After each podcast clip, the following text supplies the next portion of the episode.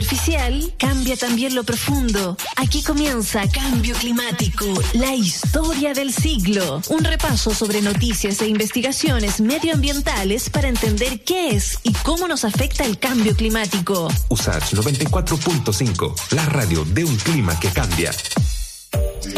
3 con 13 se los contaba recién, el lago Viedma, en la Patagonia Argentina, podría ser el más profundo de América porque llega a los 900 metros de Honduras, según mediciones de la Universidad de Chile.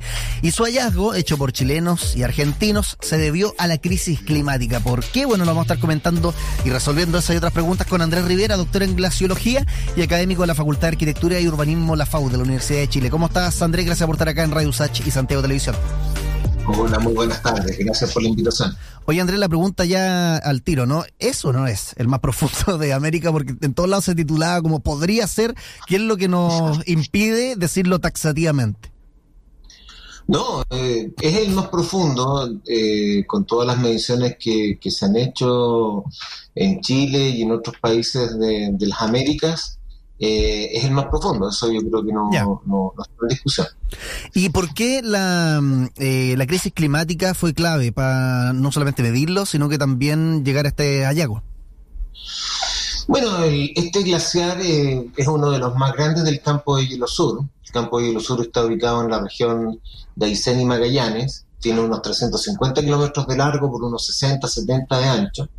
Es la masa continua de hielo más grande del hemisferio sur fuera de Antártica y probablemente la, segunda o tercera del planeta, sin considerar, como te digo, Antártica ni Groenlandia. Y esta es una zona que está experimentando muchos cambios en las últimas décadas, con adelgazamientos y retrocesos frontales muy, muy importantes, muy significativos. Eh, y este glaciar en particular es uno de los más grandes de ese campo de hielo.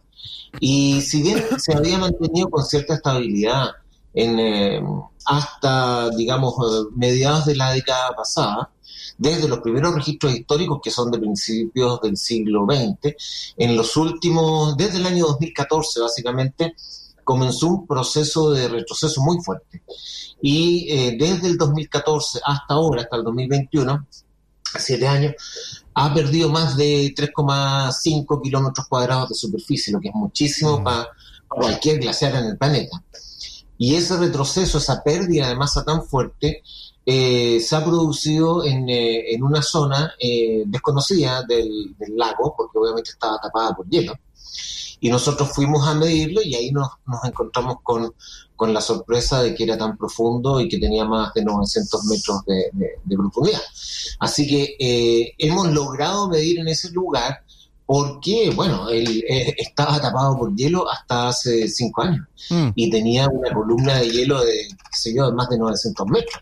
Y nadie se había podido meter a medir esa zona con, otros métodos de prospección geofísica que eventualmente te hubiesen permitido saber el espesor del, eh, del glaciar porque se puede hacer eso, se puede medir el espesor de hielo, pero en las partes bajas de este glaciar en particular eh, está lleno de grietas, es, mm. muy agrietado, es muy peligroso, y por lo tanto no, no era factible eh, medirlo, así que no se sabía qué profundidad tenía ni el glaciar ni el lago.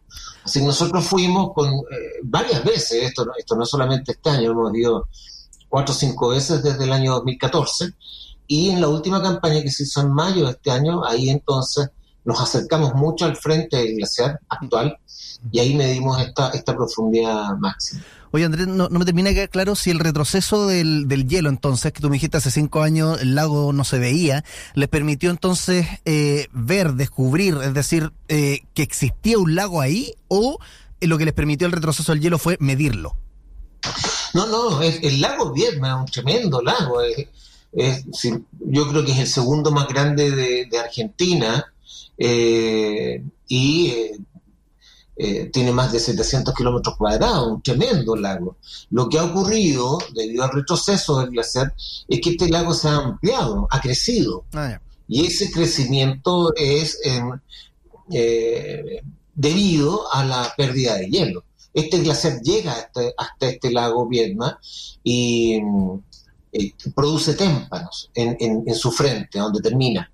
Entonces, al haber desaparecido esta superficie tan, tan importante del glaciar, el lago ha crecido. Entonces, no es que sea un lago nuevo, no es otro lago, es el mismo lago Viedma que es conocido desde hace, no sé, los primeros eh, exploradores que lo descubrieron son de, mediados del siglo XVIII.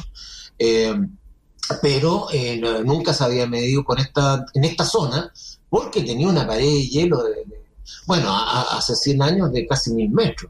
En la actualidad, por supuesto, la pared de hielo cerca del frente es del orden de 100 metros. O sea, estamos hablando de una tremenda masa de hielo que se perdió, se fue, y el lago, por lo tanto, ahora es más grande, se expandió. Mm. Y en esa zona en que se expandió este lago, detectamos que había 900 metros de profundidad. Ah, perfecto, perfecto.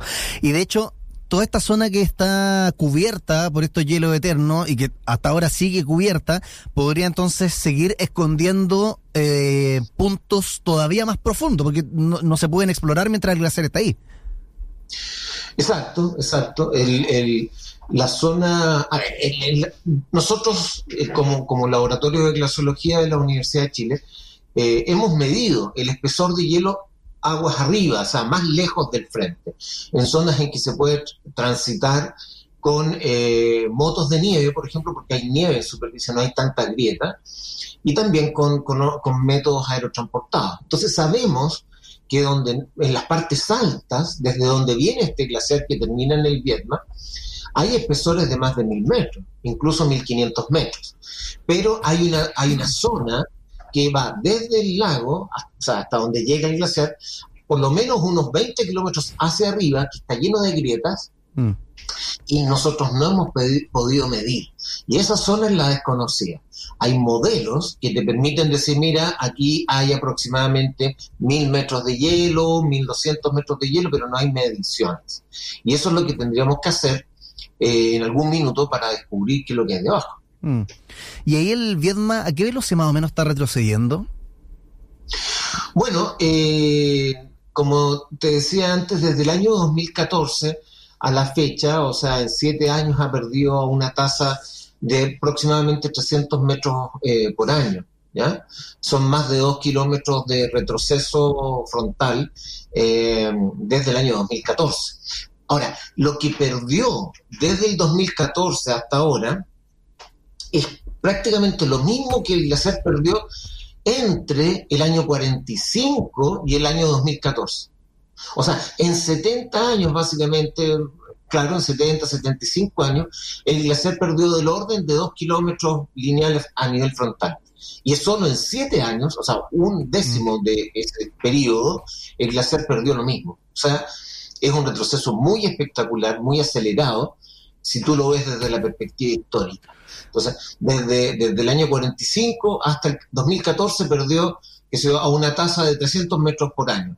Y desde el 2014 al, 2021, o sea, se, perdió estos 300 metros por año, que es prácticamente 10 veces lo que había perdido en el periodo anterior. Eso, eso te iba a decir, porque para que la gente eh, que nos está escuchando o viendo por la tele entienda, en general la velocidad promedio de, de un glaciar es de, no sé, 50 metros por año, 30, tú no estás diciendo en el caso del Viedma, pero 300 por año es mucho más alto, ¿no?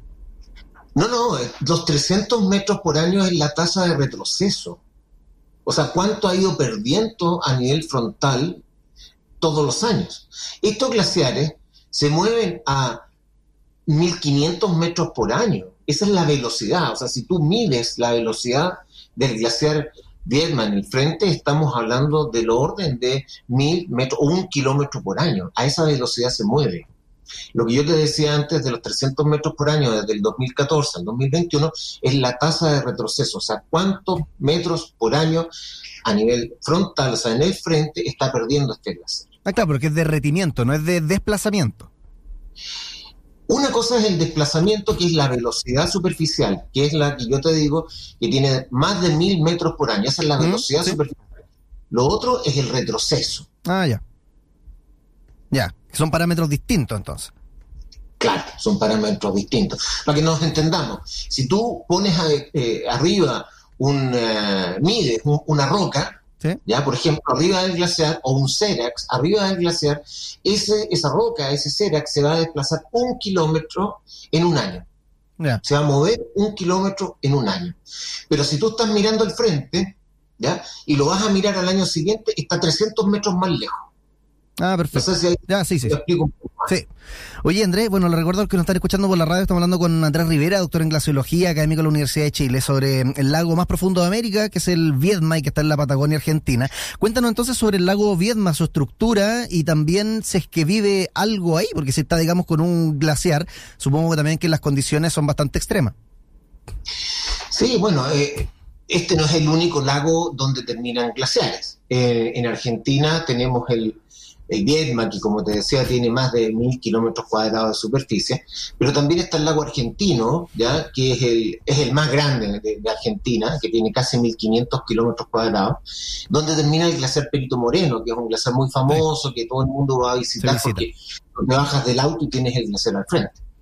En Chile también hay lagos donde, eh, que tienen glaciares, donde terminan glaciares. Eh, el lago O'Higgins, por ejemplo, tiene un tremendo glaciar, que es el, glaciar O'Higgins. Y luego las torres del Paine, tienes varios lagos con glaciares, el, Grey, por ejemplo, que es muy conocido, las Torres del Paine, el Dixon, el Tyndall, hay varios glaciares que terminan en lagos. El lago Viedma es, muy interesante desde la perspectiva de, las características físicas que tiene. Aparte que es muy profundo, tiene una estructura térmica muy, muy interesante. La parte superficial, digamos, los primeros 100, 150 metros, tiene temperaturas del orden de unos 7 grados Celsius. O sea, si tú te bañas ahí, puedes durar 5 eh, minutos, digamos, mm. algo así porque es muy frío, ah, el, cuerpo humano no resiste esa temperatura. Entonces, nosotros, por ejemplo, usamos unos trajes, unos trajes de, látex eh, gruesos para poder meternos al agua si es que se necesita, mm. porque si no tú te, te, congelas y te mueres. Eh, pero en profundidad el agua es más fría el agua cercana a los 0 grados Celsius. Y esta, esta capa superficial, como te digo, que, tiene unos 150 metros de profundidad, tiene como un tapón abajo. Y luego el descenso de temperatura es muy brusco. Y eso no se da en la mayor parte de los lagos de Patagonia. En general la temperatura va descendiendo desde superficie hacia el fondo con distintas pendientes, digamos. Pero en este caso es muy homogéneo, es como una S. Baja prácticamente sin cambio, y luego se pega un descenso muy brusco y continúa hasta el fondo con temperaturas cercanas al punto de congelación. En el fondo del lago Viedma, las temperaturas son cercanas, cercanas a los 0 grados Celsius. Tú sabes que a esa temperatura se produce la congelación. Claro. Entonces uno podría preguntarse, bueno, ¿y si está cercana a los 0 grados Celsius, por qué es un lago y no es hielo? ¿No es cierto? Bueno, resulta que la, la, presión que hay debajo de 900 metros de, una columna de agua es tal que el punto de congelación no es cero, es un poquito más abajo, es, más, ah, negativo, un poquito negativo. Así que tú perfectamente puedes tener agua súper fría a 0 grados Celsius sin estar congelada. Entonces, estas condiciones son muy especiales, no se dan en, en, en, todos los lagos de Patagonia, y esto se debe a que eh, por debajo del glaciar está saliendo un río, está saliendo agua, agua de, que viene de las partes altas del glaciar donde se derrite este, este cuerpo de hielo, el agua se infiltra, eh, percola, llega hasta el fondo del glaciar, hasta la base del glaciar, y ahí sale por el frente donde está este lago. Entonces, por debajo está saliendo una especie, un río, de grandes, con mucho caudal y que eh, con temperaturas muy bajas. Y eso explica que en, el fondo del lago tengas temperaturas cercanas al punto de congelación sin estar mm. congeladas, eh, siendo agua súper fría. Oye, André, y eh, tú nos contabas recién que, claro, desde el 2014 em, a, a, una fecha reciente hubo una variación que se dio en 70 años, o sea, una aceleración importante en lo que fue el desplazamiento del glaciar. O sea, puede haber algún tipo de, digamos, desorden por culpa de la crisis climática que nos impida hacer una predicción de cómo van a ser las variaciones glaciares ya a largo plazo o de todas formas la data nos puede ayudar a hacernos una idea de cómo va a evolucionar esto de acá en adelante? Sí, mira, lo primero es que estos cambios son gatillados, en, eh, digamos, en el fondo por los cambios climáticos. Eso es lo que está gobernando el retroceso de los glaciares de, Patagonia y de Chile y en todo el planeta. Sin embargo, en Patagonia en particular, los cambios climáticos no son tan fuertes como se han visto en otras regiones del planeta, como por ejemplo en la península antártica o por ejemplo en Chile central o en, o en Patagonia norte. No obstante eso, como te digo, es el cambio climático, el incremento del derretimiento el que está explicando esto. Pero lo que se ha visto es que en las últimas dos, tres décadas este, eh, este cambio climático no ha sido tan brusco y está como eh, aminorándose, está relativamente estable las condiciones térmicas y, pluviométricas. O sea, se puede mantener una, cierta predictibilidad en la zona. Esa, entonces, eso hace difícil hacer predicciones a futuro, mm. porque eh, lo que explica esta discrepancia entre lo climático y el retroceso de los glaciares es un factor muy importante y es el desprendimiento de témpanos. Eh, se llama calving en inglés. Este, eh, esta pérdida de masa por desprendimientos de témpano es lo que controla a estos glaciares. Y mientras más producen témpanos, en estos casos, más retroceso, y eso es lo que se ha observado en todos los glaciares que terminan en el lago de, Patagonia y también la mayoría de los que terminan en fiordos. Y lo que está detrás de, este, esta producción de témpanos tan alta, entre, entre otros factores, es la profundidad de los lagos donde terminan estos glaciares. A mayor profundidad de lagos o fiordos, donde terminan los glaciares, la producción de témpanos es, entre comillas, más fácil, es más rápida. ¿Ya? Y eso se debe a que el hielo, como tú sabes, flota, ¿no es cierto? Y eso se debe a que tiene menor densidad que eh, el agua. Entonces, a mayor profundidad, las posibilidades de que se produzca flotación y que por lo tanto se desprendan los bloques de hielo de la pared de los glaciares es más alta. Por eso esta profundidad que nosotros medimos es tan relevante. En este contexto, entonces, la predicción del comportamiento de este tipo de glaciares no es tan fácil, porque no conocemos cómo es la profundidad del hielo aguas arriba de donde termina todo. Si nosotros tuviésemos esa información en detalle, uno podría decir, mira, lo que va a ocurrir a futuro es que se va a incrementar el desprendimiento de témpano, o se va a estabilizar o se va a reducir. Y dependiendo de esto uno podría predecir comportamientos futuros. Como eso no lo sabemos en detalle, no podemos hacer esas predicciones de buena forma. Se complica el escenario un poco. Ya, pues Andrés. Oye, gracias por estar con nosotros acá conversando sobre el Vietnam, entonces, el lago y también el glaciar, pero el lago, el más profundo de, América, lo conversamos con el doctor en glaciología y químico de la Universidad de Chile, en particular de la FAU. Que estés bien, un abrazo. Muchas gracias a ti, nos vemos. Chao.